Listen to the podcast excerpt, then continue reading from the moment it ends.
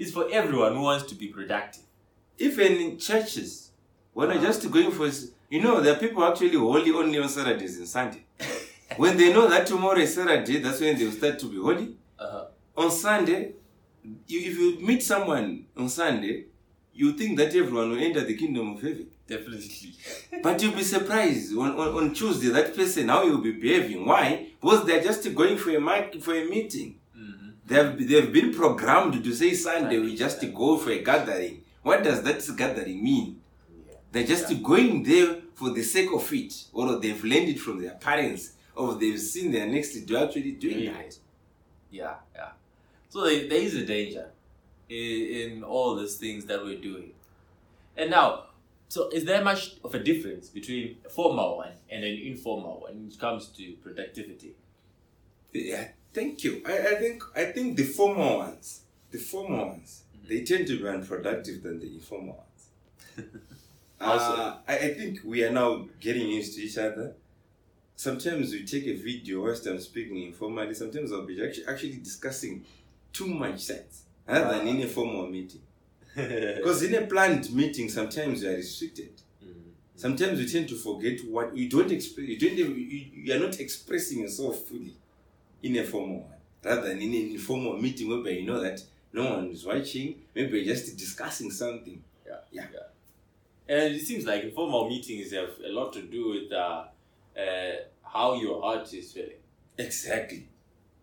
So this brings me in an awkward position because we say informal meetings, informal meetings. We're talking about heart and we're talking about business. Mm. Now, how really should a business be run?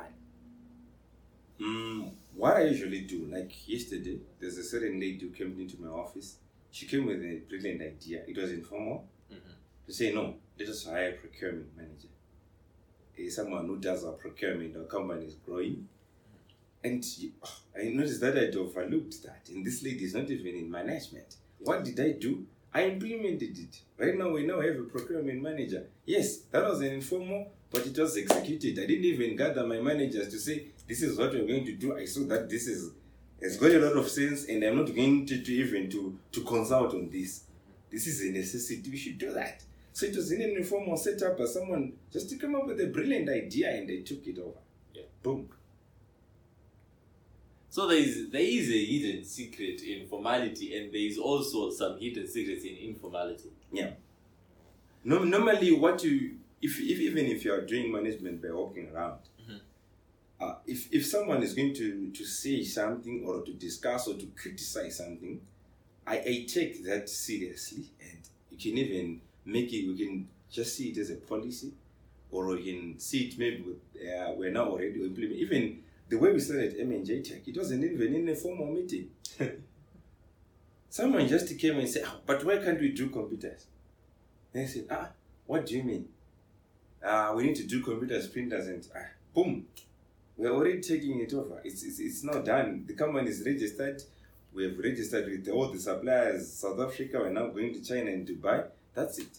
It's done. But it Ah, wasn't ah. done in a formal meeting. We didn't sit to say, bring uh, out your, your diaries, bring out your notebooks. We need to discuss about this. No.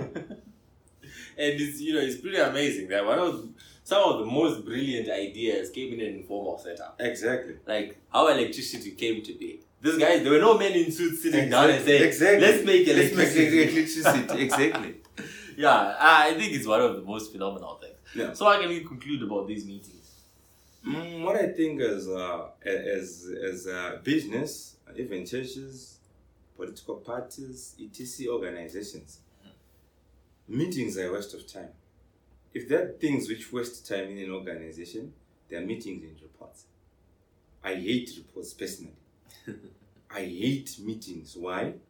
If some if everyone is writing, let's say you've got fifty people in an organization, mm-hmm. then each and everyone is writing a report for an hour. We're wasting 50 hours a day. Multiply by 365 days. That's a lot. That's more than 1,700 hours. Mm-hmm. Then if we're going to divide that maybe by 8 hours, how many how many productive hours are we spending? How many days are we losing Uh-huh. uh-huh. through meetings, Yeah, more than a hundred. days. through reports? It's, it's actually more than half a year Exactly. taken. Taken because of a report in the meeting. So if you see people, mostly like, eh, if you ever seen that, if you plan a meeting, and if it's a planned meeting, it's supposed to spend 15 minutes, 30 minutes. Something which is after 30 minutes, people will be either out of topic mm-hmm. or they are now discussing something which is not on the agenda. So I don't, I think meetings should be very, very short and precise. If you are going to be, say, planned meeting. Mm-hmm. Yeah. Ah, well, thank you very much, Mr. Jeremo. I think you've heard for yourself. Meetings, nah, not so important until we're talking about revenue and the line of business. Because what's the point of doing business, right? Yeah. So I'm gonna say you have a good one, and uh, Thank you. I, what I want to say to the to the to the business, especially the business people, I'm very passionate about how business are being run. Uh, I meetings are very important. Uh, the leader of the company is supposed to know each and everyone by name. And also, we are supposed to know everyone. Even the company's got 100 people, are supposed to know everyone by name.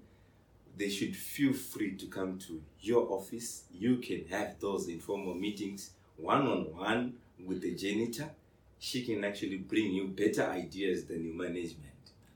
So, quit those formal meetings. Start to do the informal ones. They are the most productive meetings. I've done several meetings with my management in an informal setup. Maybe yesterday, yesterday we were actually laughing, but we ended up in a meeting and to take resolutions of what we were discussing informally. but I was talking to some of my managers, but they ended up taking that and implement it. Boom, it works. Right now, we are very excited today.